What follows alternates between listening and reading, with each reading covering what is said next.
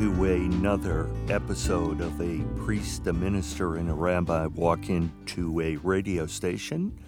And we are back in a radio station, at least for this month, as we prepare for the fall, hopefully cooling down soon. I am joined by, as always, Dr. Pandora Carlucci.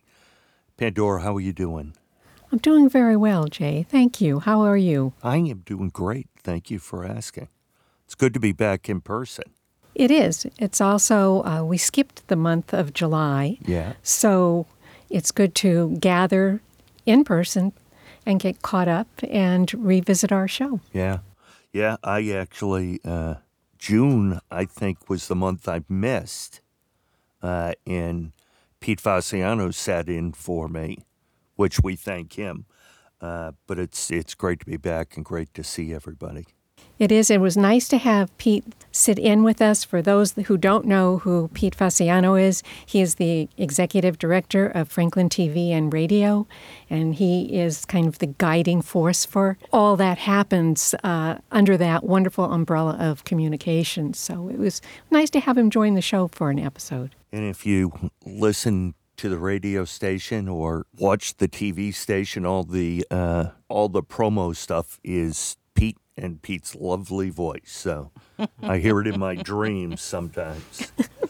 So as always, we're joined by our faith leaders, Reverend Jacob Yonker. Did I pronounce that right? Yonker. Yeah, I was close. Really close. Thank you. Thank you. That's why I asked Pandora to lead off, because I had no confidence in what I was going to say. Reverend Kathy McAdams and Rabbi Tom Albert. Tom, I have to ask you, you just came back from a trip. I did. How was it? I was in Israel for 2 weeks, and it was amazing.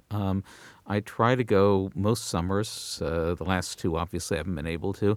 There's a program for Jewish clergy run by a group called the Shalom Hartman Institute, which is an amazing teaching group in Israel.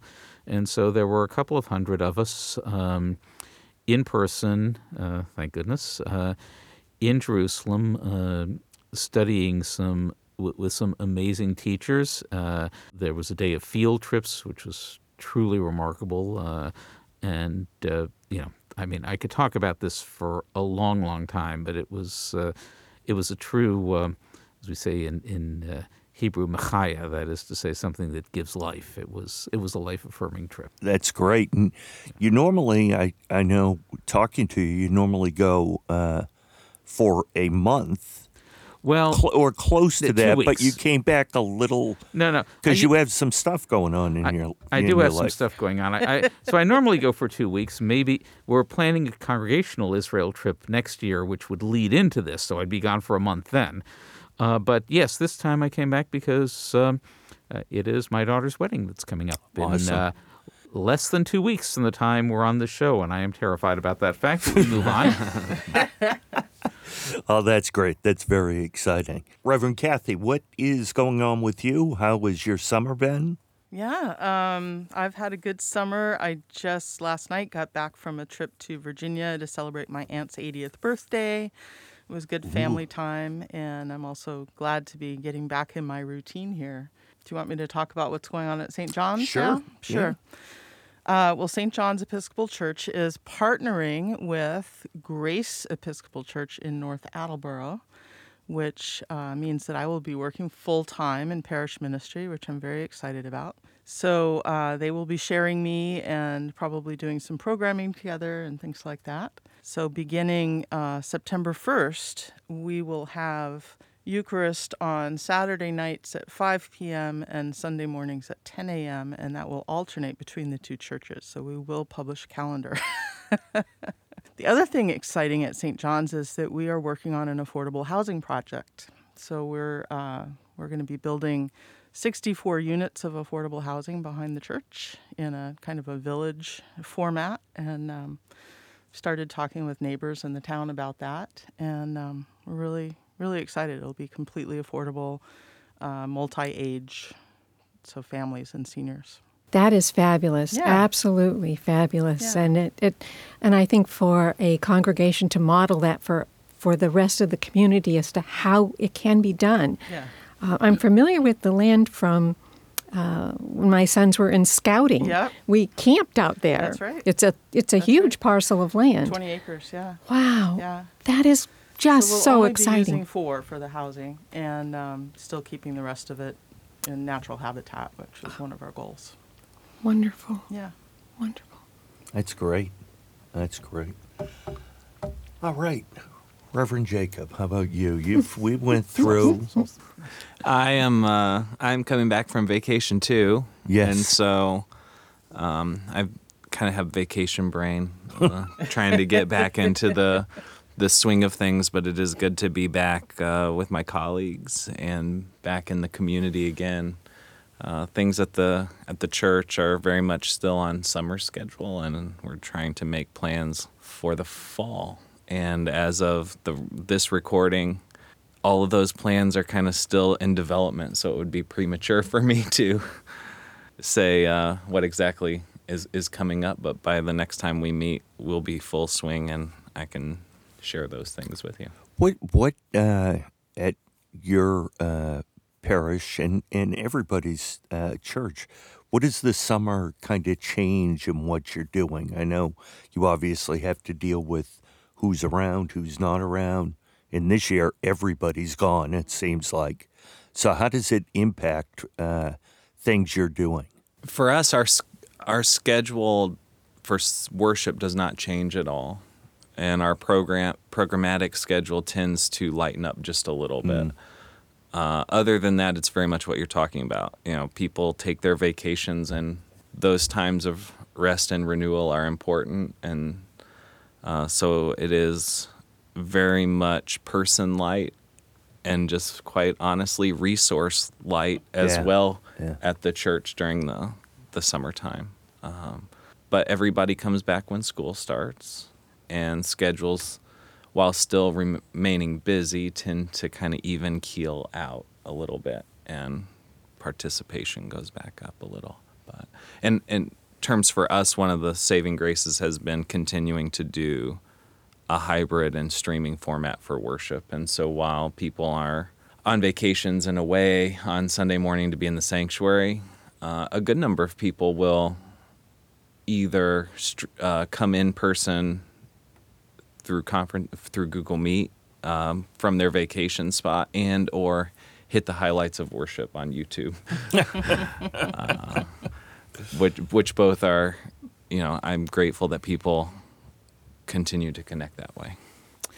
And from the temple's point of view, we too continue to do services during the summer. Programs pretty much very small outdoorsy kinds of things, but mainly services. There are a few weeks that I'm not leading, and we have congregants leading, but other than that, they're standard. And we require a minyan, a group of 10 adult Jews for services. So some of them are in person and some of them are online in the summertime. Coming up, I should mention two things going on at the temple. One is that the legislature passed and the governor signed the free meals for all, which our congregation had been urging. And this is going to provide school free meals for everyone in public schools in Massachusetts for the next year, and we're hoping it will turn permanent after that. We're one of 5 states that are doing it this year, and we think it's very important and a wonderful choice that was made. The other thing going on is, of course, we're coming up to our High Holy Days, so we're getting ready for that. Our friends at the First Universalist Society are hosting us, and starts on September 25th, and we're all, I won't say we're ready to go, but we're getting ready to go. That's wonderful. Pretty much what my colleagues have said, we continue with worship, both in person and online, just with lighter attendance, because, yes, everyone has taken advantage of being able to travel this year. And I follow on Facebook and see what everyone's doing. They seem to be having some great vacations. But we do have a couple of things happening in the summer. This Saturday, I should mention, August 6th, is our multifamily yard sale. So I don't know if the show will be aired by then, but come and buy all kinds of fun stuff. It's from 9 to 2 on Saturday. And then the following Wednesday, August 10th, we have an outdoor Eucharist and potluck picnic at 6 p.m. It's a Wednesday. So things like that. That's awesome. It sounds great, and I think it's nice that everyone is offering, when they are able, a hybrid option, mm-hmm. so that when people are traveling, they can still circle back and be part of their worship at their house of worship. And it I think in this time of change and so many things happening in the world, there's that constant that you can go back to your church or to your temple, and there you are. And that just is so reaffirming. And even in a heat wave, we noticed there were a lot more people online Sunday before last. I think that's great. I think it's also nice that the Unitarian Universalist is hosting the temple for the High Holy Days. Mm-hmm. Again, that speaks to, I think, the culture of the town of Franklin and the culture among the houses of worship. I think it's great. And early in our conversation, Rabbi Tom shared why he was 2 weeks in Israel because of the upcoming wedding of his daughter. And that event has influenced our choice of subject for today. And we're going to be talking about weddings and marriages in our faith traditions. And it's nice to have something that we can celebrate and use a variety of lenses and look at. And everyone has some experience with it, whether you're married or not. You know someone who is, or who was, or you are. It's just, there's just so many different ways. And then when we look at our faith traditions, it enriches the whole discussion and the whole experience and the lens that we use to look at these relationships. So we have, as always, a few questions. Should I do the first? And these kind of guide us during this discussion. And I have to give acknowledgement to our faith leaders who develop them for us so that we all have a guiding touchstone during our conversation. And I thought the very first question that we had here was, how does your faith tradition define marriage? And as kind of a subpart, what does it have to say about the importance of marriage? And I thought I would reach out to Rabbi Tom to start, because he is the one most intimately involved in his family with an upcoming marriage.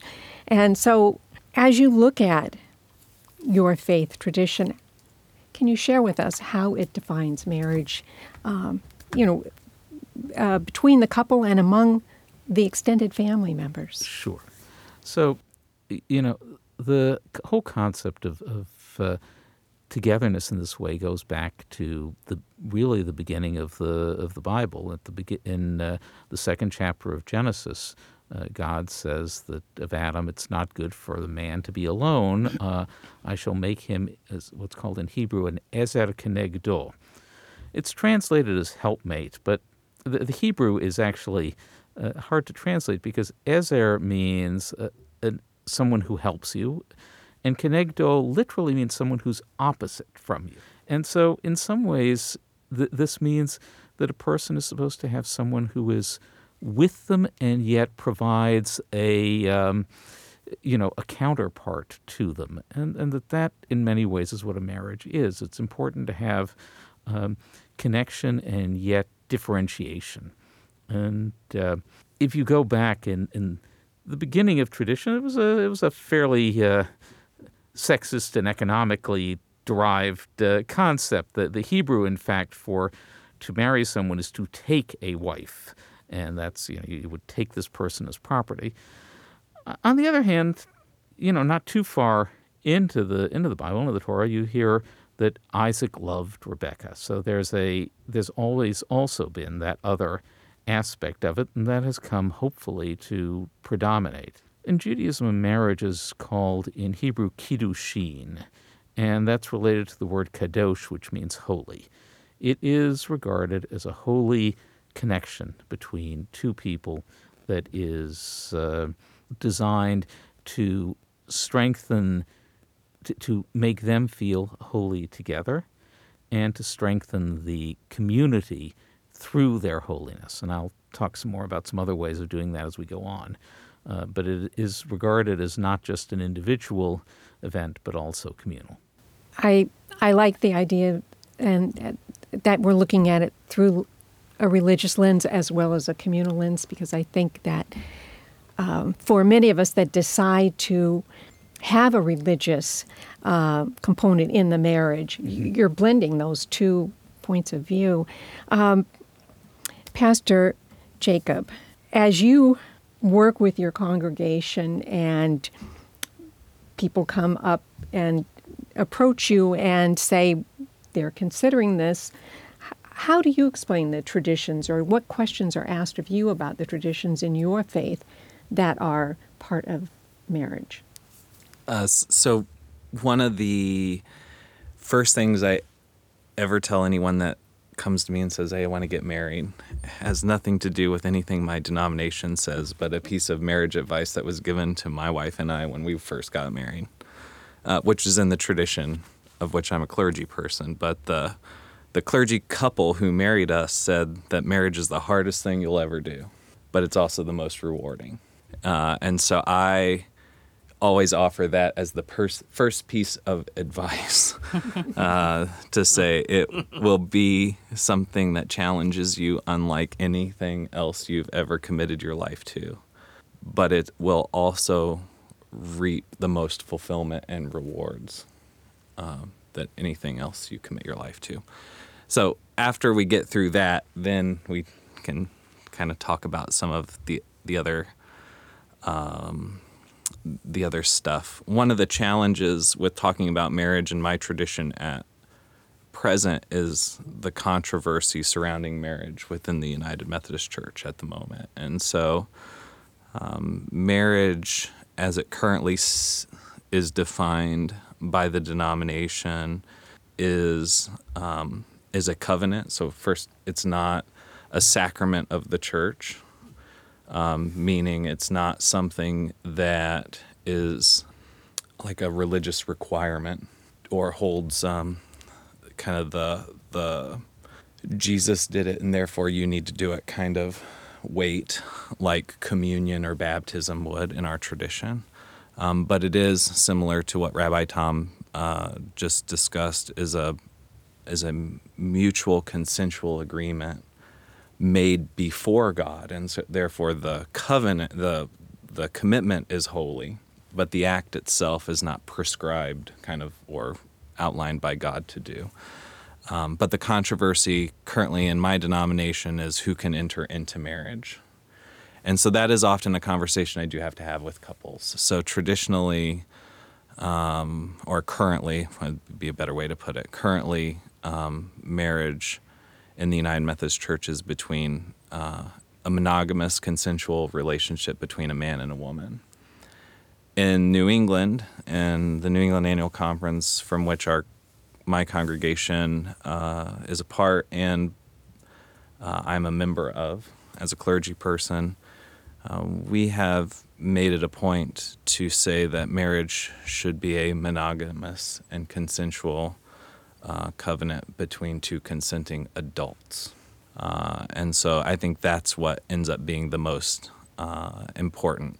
It is something that is meant to draw people not only closer to those who are in the covenant together, but also draw them closer to God and to the community of faith. And so I happen to like the new definition that is proposed in 2020, or is hopefully coming soon. COVID messed with the adoption of this, but the new definition that's going to be brought before the global church is, within the church we affirm marriage as a sacred lifelong covenant that brings two people of faith into union with one another and into deeper relationship with God and the religious community.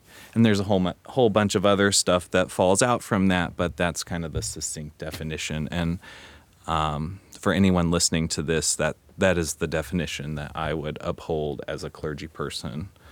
And so as long as two people are coming together and want to make that lifelong covenant to grow deeper in love with one another and with God and to be a part of the religious community, then I will gladly offer my services as a clergy person to perform their marriage. That's great. Reverend Kathy. Well, my answer would be very similar to both of my colleagues, that marriage is a covenant. It's intended to be lifelong. It is a covenant between two people, witnessed by God and the community. And there is a part in the service where the community agrees to uphold the covenant, the couple in their marriage, and to support them. The Episcopal Church has struggled with the same things that the Methodist Church is doing now and will continue to.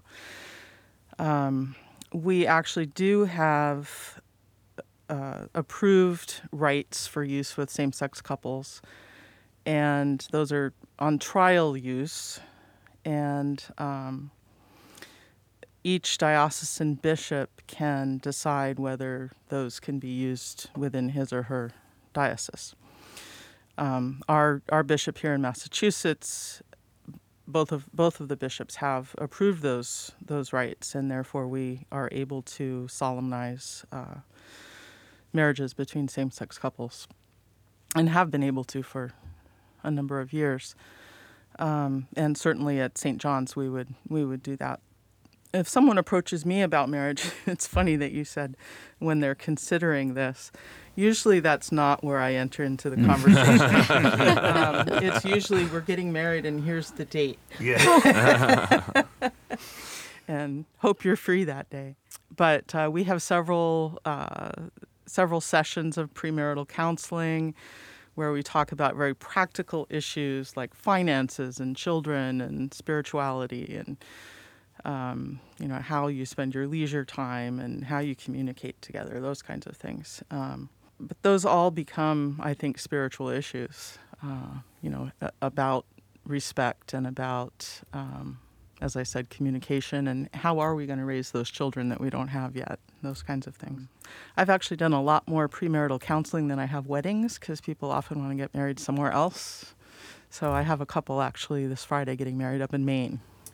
I don't know if it's, if you have seen this, it's something that I've seen. So I've had the privilege of being full-time clergy for 14 years, and in that amount of time, the number of couples getting married in an actual church mm-hmm. building mm-hmm. has gone way down. Yeah. Yeah. Not necessarily the number of people that come and ask me to perform a wedding, but for sure the number of folks that come into the building. It's been an interesting shift yeah. mm-hmm. Big over move time. Toward destination weddings, I've yeah. noticed. Yeah. I'm sorry. I've been ordained 22 years and I've done 4 weddings. Wow. Yeah. Oh. That's interesting. Yeah. Really? Partly because for 8 of those years I was doing homeless ministry, so I did a lot of memorial services and a few house blessings, but yeah. Still the weddings are way down. I've done lots of weddings. They're just all over the place. Mm. I mean, I got to know Newport really well for a while. But on the matter of same-sex marriage, so these issues happened in Reform Judaism. It's sort of the struggles, I think, sort of took place a little earlier and have more or less been resolved. Back in 2000, the Central Conference of American Rabbis, which is the Reform Rabbinic Organization, became, I believe, the first clergy group to affirm same-sex marriage. And it said in its resolution that same-sex marriage was worthy of affirmation by appropriate ritual. It then left that up to each rabbi, because generally that's what we do about things. And but I would say that for some time now, it would be I do not believe there are any Reform rabbis who won't officiate at same-sex marriages. I would be very surprised. So those are from our perspective, those are sort of settled. Issues of doing marriages between Jews and non-Jews continues to be controversial, and again, each rabbi does their own thing. Most of us do them under certain circumstances, mainly that that the couple agrees that they'll raise the children Jewish exclusively. But, various people have different opinions on that as well. And so that's that tends to be more where we run into complexities for a couple. But same-sex marriage is not one. It's interesting that the same-sex marriage is kind of a settled topic, yet the marriage between a Jewish person and non-Jewish person is still, after all this time, maybe I don't know if controversial is the right word, but that it's more than the same-sex marriage thing. Yep. How about the two you? Is it an issue in your religions or what you? Your religion's like you own it. In your, although Rabbi my does. My personal religion? Yeah. No, has it been a stumbling block at all? Well, as I said, it's still a point of conversation and controversy, especially tends to be more in the global South that the churches are more conservative. So right now there are about 650 Anglican bishops meeting in England, in Canterbury. It's called the Lambeth Conference, and it takes place about every 10 years. One striking difference is that the last time they met in 2008, we had one openly gay bishop, Gene Robinson from New Hampshire, and he was not invited to that conference. This time, there are 6 openly gay partnered bishops and one bishop-elect. He just hasn't been consecrated yet. And they are all attending that conference. They were all invited. However, their spouses were not. So their spouses can be there for, I believe it's for meals but not worship, and they can't take place in all the other spouse activities, those kinds of things. So we're making progress, but we're not there yet. And as I said, we do have some trial use liturgies in this part of the Episcopal Church and the Anglican Communion. We do have same-sex marriages, and they're pretty common. In fact, even performed by some of the bishops. But that's not true everywhere. Interreligious and interfaith marriages for us isn't not even a. Hardly ever even gets asked. I don't even ask that, to be quite honest. Same-sex marriage, as I mentioned before, is still a major issue within the United Methodist Church. Any layperson or clergy person can do what's called bring up charges against another clergy person or layperson for teaching or performing rituals outside of the denominationally approved materials.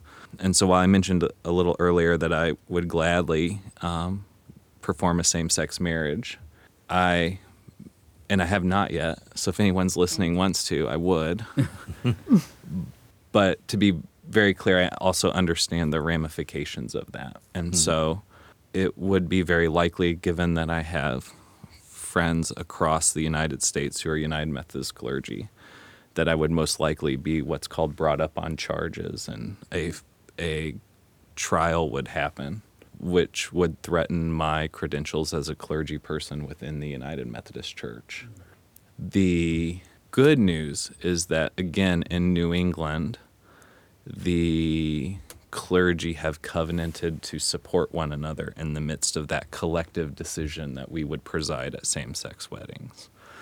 But that does not, quote-unquote, protect us from charges coming from outside of this area, or from even a layperson who wanted to raise those issues, and so continues to be a major issue to have to wrestle with and to deal with. Jay, I think I misunderstood your question. Were you asking about interreligious marriage? Yes, okay, but we were also talking about same-sex marriage, and even the whole you know, the whole marriage as an institution, because it has clearly changed in the 30 years I've been married, and I see everybody shaking their head here. It is much different than it was back then. So your answer was great, I thought. It opened up some different ways of thinking. But if you want to address the interfaith, that is, you're more than welcome to. Yeah, that tends to not be such an issue. We have a requirement that at least one person in the couple be baptized, and that's about it. We really like them to go on and be members of our community, and hope that they will make that commitment. But that doesn't always happen either.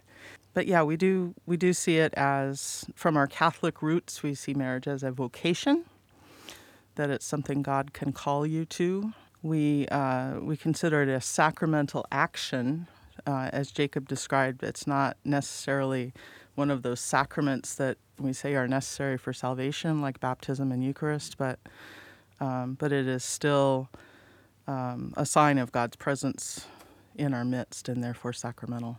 I did like when, I think, Jacob, you said it, about the importance of rest and renewal. I would like to record just that to play for my wife when I decide to take a nap.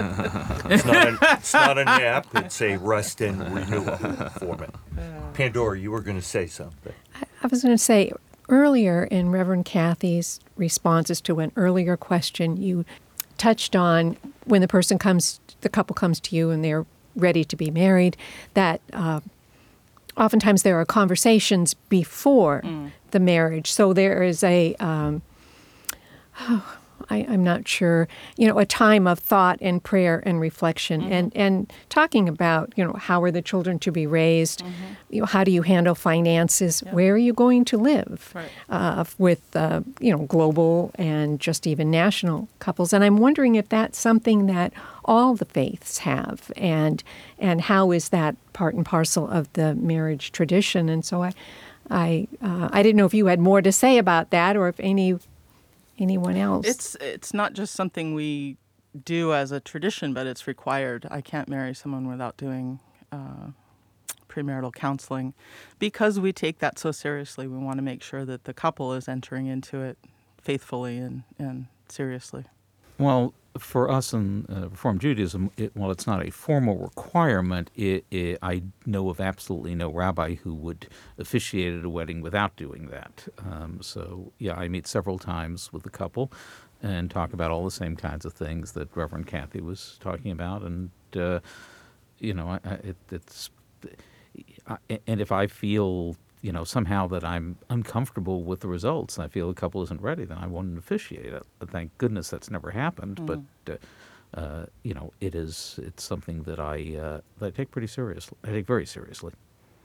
I did have one couple in the midst of that process decide that they didn't want to get married, that they weren't ready. Yeah. I've never had to tell them that they couldn't. It's not a requirement, but I typically will meet at least 3 times with a couple before performing the wedding ceremony. There are also other resources outside of just me doing it. So, for instance, I know, or at least I assume it's still going on within the Roman Catholic Church, there's what's called the Engaged Encounter. And my wife and I actually did that because she's Roman Catholic before we got married. And it was an amazing thing. There's a similar... It's called the exact same thing, made by the same people, just with the United Methodist slant, called Engaged Encounter United Methodist. So there, whether or not they meet with me, some sort of premarital discernment is necessary. I did want to brought up my memory was jogged about the Engaged Encounter because we've been throwing around terms, and the Engaged Encounter kind of curriculum or conversations make mention of separating terms, which I think is helpful, and to say that the wedding is the ceremony, and the marriage is the commitment. That's what comes after the wedding. And so I don't perform marriages. I perform weddings. Yep. Yeah. The couple performs the marriage. Yes. And I think that's a helpful kind of delineation of terms and defining of terms. I think that's great because we do use words sometimes in a fluid way, and so really to define it specifically is always helpful. And when you are officiating at a wedding, what is your favorite moment? What you prepare, you're doing this for the couple, and they have some ideas, you have some, but as the presider, as the person who is officiating, what do you think of? What do you like? My absolute favorite part of our wedding service comes at the very end, and it is the sending forth. So it's customary in our worship services, in every worship service, to either have a blessing or a sending forth, kind of like a charge that you send people out with. And as the couple is turned around, the pastor, the clergy, offers a blessing for the husband, now husband and wife, and then a sending forth and dismissal for the congregation. And it's my favorite of all the dismissals in our book of worship, and actually was thinking in preparation for today, why in the world don't I use this on Sunday morning? But but at the end, the standard liturgy, it calls the congregation to, and I'm quoting, "bear witness to the love of God in this world, so that those to whom love is a stranger will find in you generous friends." That's one of my favorite parts of all the liturgies in our book of worship, but in particular this one. So, bear witness to the love of God in this world, so that those to whom love is a stranger will find in you generous friends. Just as beautiful to me. Mm-hmm. It's beautiful words. It's my favorite part. That is really neat. It is. Those to whom love is a stranger. That is a, wow, that they would find. And it really captures that idea that the couple will minister together to the world, that that's part of their vocation. Right. Yeah.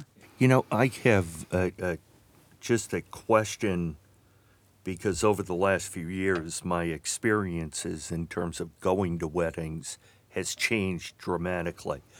A lot of, like what Rabbi Tom said, destination weddings, weddings outside of, you know, back when I got married, everybody got married in a church, and then you went somewhere else.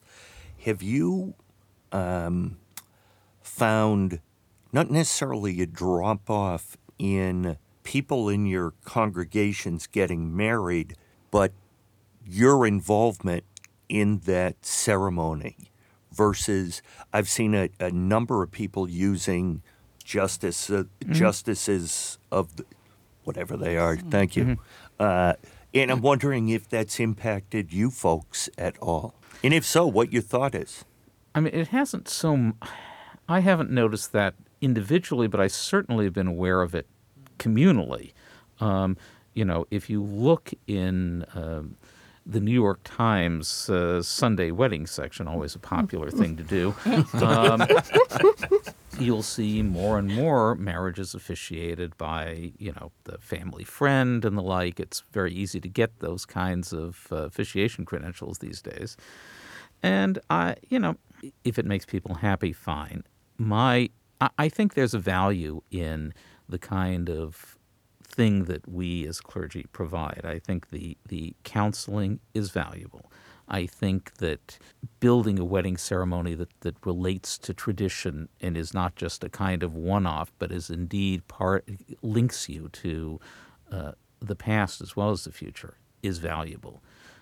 You know, so I think that as a general rule, for couples that feel some connection to their religious tradition, there's real value to being having the wedding officiated by someone who has some professional skill and background in doing it. It's my view. How about either one of our other two faith leaders? Well, as I said before, there are a lot of destination weddings, and therefore I've done a lot more marriage preparations than I have weddings.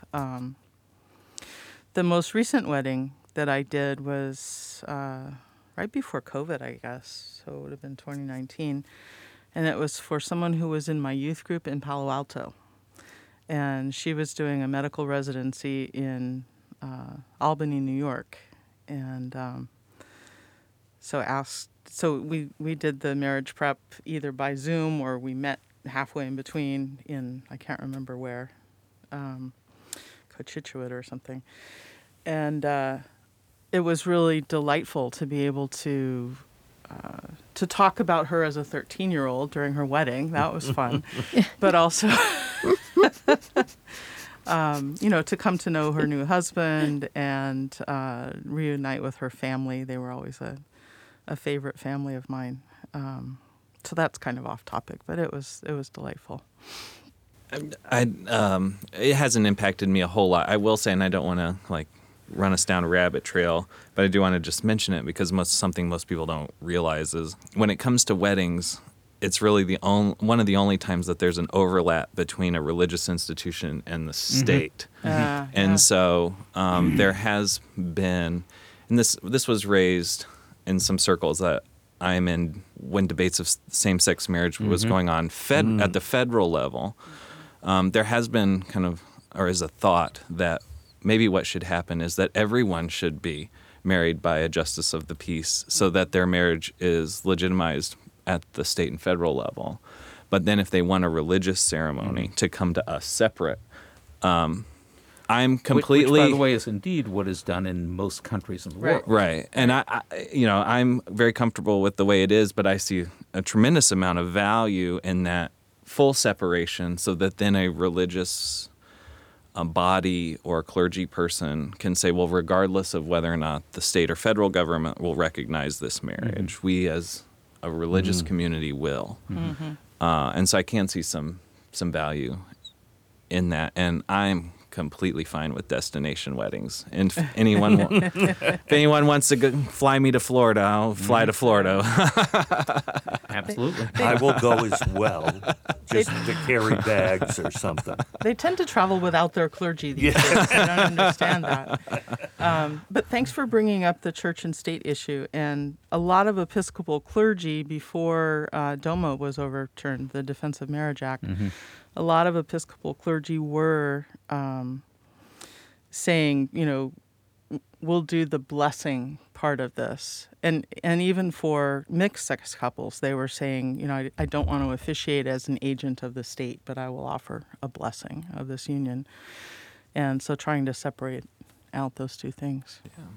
And that provides us some flexibility. So there are some couples that choose never to get married in the eyes of the state and have a civil marriage. And that would allow some amount of blessing on those commitments as well. And it's actually interesting. In our tradition, we are prohibited from performing those weddings if the state allows them. In other words, if we were in a circumstance where same-sex marriage were illegal, then yes, we could perform a religious-only ceremony. But if the couple is legally eligible to be civilly married, we have been told that we should absolutely not perform those weddings because it could open us up to charges of abetting tax fraud. The couple, in other words, says they're not legally married, but they're religiously married, and therefore they treat don't regard that as a religious, as a civil obligation, and so we've been told not to do that. Fascinating. We don't. But not to go down that. We have other questions to go through. Speaking of which, I wanted to if I could answer Pandora's question about favorite moments, because I want to make sure we get to that. So in Jewish weddings, if Pastor Jacob's favorite moment is at the end, mine's really sort of more at the beginning. In Jewish weddings, the couple stands under a wedding canopy called in Hebrew a chuppah. And the wedding canopy is essentially four poles with a covering, often a prayer shawl, but can be just any covering. And we like to say what that means is that it's like the house that the couple's establishing. That is to say, it is covered to shelter them, and yet it's open to bring in everything that life can bring. And under the chuppah traditionally stand the officiant, the rabbi, the couple, but also the parents, as well as the major attendants, and the parents to show that this is not just this couple; it is an intergenerational event. And the openness brings in the whole community. There are those who are watching, those who are, you know, in the congregation, in the audience, whatever you want to call them, are part of the wedding too in that way. And so that's what I love, is standing up there under the chuppah with everyone and seeing everyone out there and sensing that we are here all together, and that this wedding is an event both for the couple and for the community. I like that. I like the idea that it's open to the community, because the community is, as you said, in the marriage versus the wedding, the community is the ones that will live with that couple as they go through life. So to be a part of that is powerful. I think my favorite part is, and I can't quote the words, but there is a sense of those who are already married witnessing those vows, that it's a sense of renewal for them. And I've seen that be very powerful. You know, as I look out at the congregation, I see people looking at each other and kind of grasping that moment. It's pretty special. Yeah, I've been to some wedding ceremonies where they actually, the officiant, whether it's in a church or whatever, will also encourage married people to recite the lines back to their current spouse as a way of kind of renewing. Yeah. Mm. I really have to talk my wife into doing that. That can be a challenge depending on how a ride to the ceremony is. Well, when you're not napping anyway. Renewing. Renewing. Yeah, if you call me Rabbi Tom and I don't answer, just know I'm renewing. Gotcha. At that point. Well, that's awesome. Pandora, do you have anything you want to add? I've added very little. I've loved the discussion. I've learned a lot about weddings in the different faith traditions, the challenges that face us, and the moments to celebrate, and the power of words in each of the faiths that have been shared with us. I think it was a great discussion, and I like the fact that it gives us a very positive platform as we heading towards the end of summer. We're at the first week in August, but what we're looking at is September as we plan our work, whether it be in a house of worship or whether it be in someone's other vocation. But this is a nice, positive way to. It's very uplifting subject, and it's just such a nice way to kind of leap into that next year. Does anybody else? Is there anything that you wanted to say that you didn't have a chance to say that didn't present itself? I mean, I kind of wanted to hear Kathy do the introduction to the wedding scene of The Princess Bride, because I'm pretty sure, given the context of that movie, that it was an Episcopalian or Anglican priest that was presiding at that. I haven't seen that movie. Oh, you haven't seen that movie? Goodness. I haven't either. My goodness. Oh, you have to see it. The movie. Okay. So I wrote it down because I thought someone would say it. So I can't do the squeaky voice, but it goes something like, marriage. Marriage is what brings us together today. Marriage, that blessed arrangement, that dream within a dream. Love, true love, will forever you forever, so treasure your love today. That's awesome. You needed to do that one. Yeah. Totally unexpected. Never saw that coming. You know, the problem I have is when I watch movies that have weddings, funerals, anything like that, I'm going, they're wearing the wrong color stole. What are they doing? This one's liturgically correct.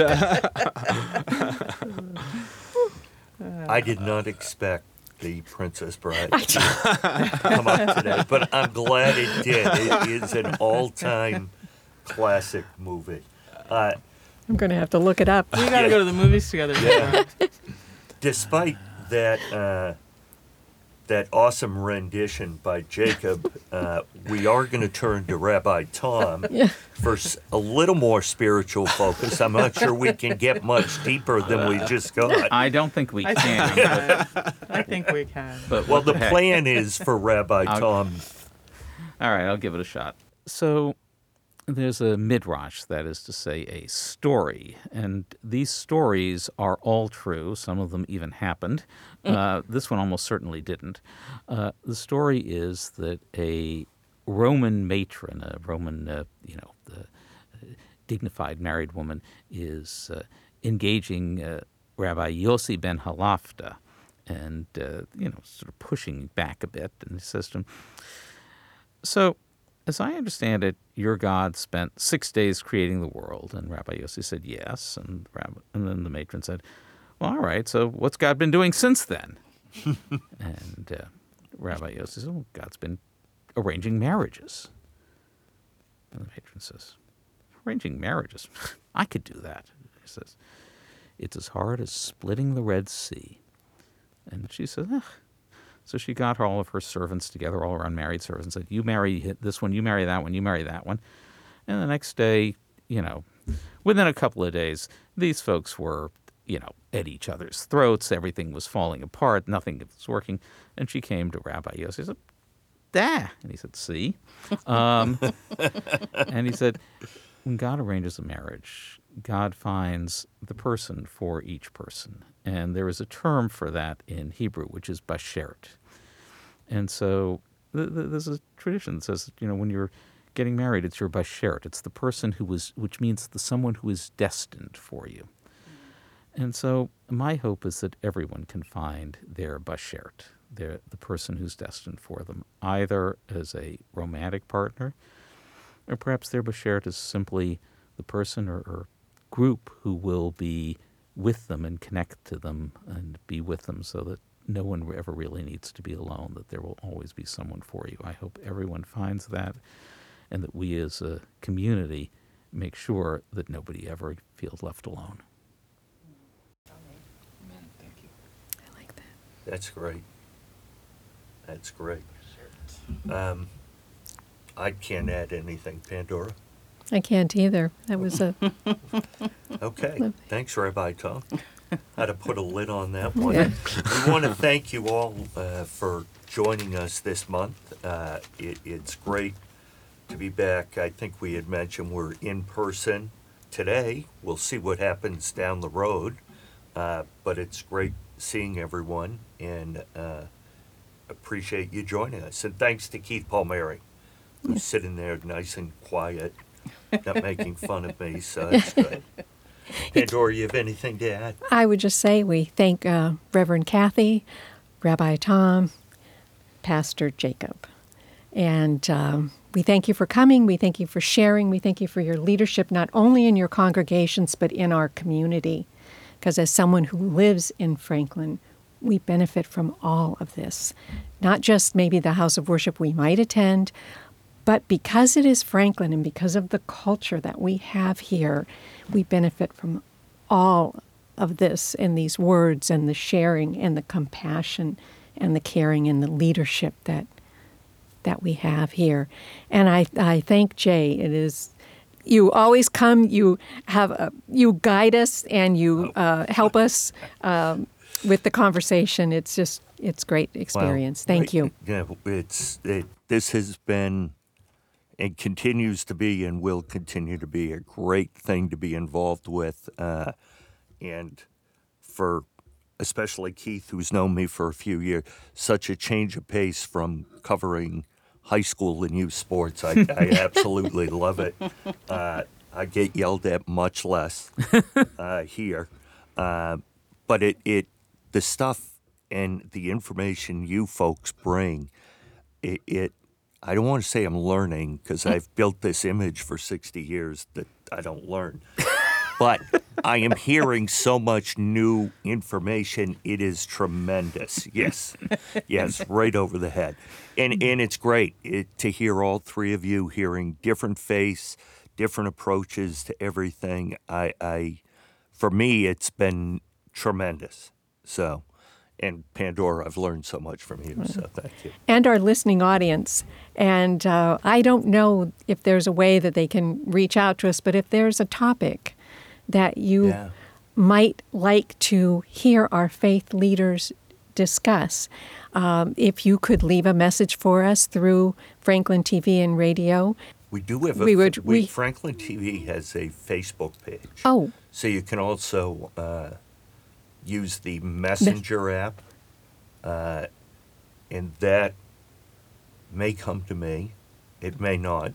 The Franklin Interfaith Council has a Facebook page as well that would be easy to access for topic information, and we'll try and make sure that this radio show gets posted there for folks. Yes. And, of course, each of us also on our own church or synagogue pages have contact information so that you can reach out to us individually. See if you can stump the clergy. Yes. So there are a variety of ways to reach out, and whichever one is the most comfortable and easy for you, we would welcome your input. So I thank you.